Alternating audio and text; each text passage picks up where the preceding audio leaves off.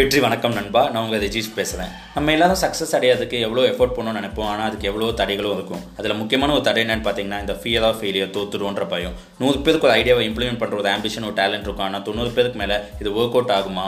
இதுக்கு போகிற time money எஃபர்ட்லாம் வேஸ்ட் ஆகிடுமான்ற பயத்திலே ஃபர்ஸ்ட் ஸ்டெப் கூட எடுத்து வைக்காம விளக்கிடுறாங்க இது மீதி இருக்கிறவங்க இதை இம்ப்ளிமெண்ட் பண்ணி அதில் தோத்தாலும் அதில் லேர்ன் பண்ண லெசன்ஸ் வச்சு அடுத்த வாட்டி ஜெயிச்சிடுறாங்க.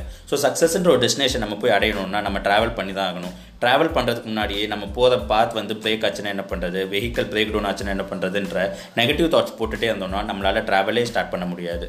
ஸோ சக்ஸஸ் எப்போவுமே செகண்டரியாக பாருங்கள் அதுக்கு எடுத்து வைக்கிற ஸ்டெப்ஸ் அண்ட் எஃபர்ட்ஸை ப்ரைமரியாக பாருங்கள் ஏன்னா நம்ம தோத்தாலும் அதில் லேர்ன் பண்ண லெசன்ஸ் வச்சு அடுத்த வாட்டி ஜெயிக்கலாம். ஆனால் ஸ்டார்ட் பண்ணாமலே இருந்தால் நம்ம ஸ்டார்ட் பண்ணாமலே இருப்போம். ஸோ நன்றி வணக்கம்.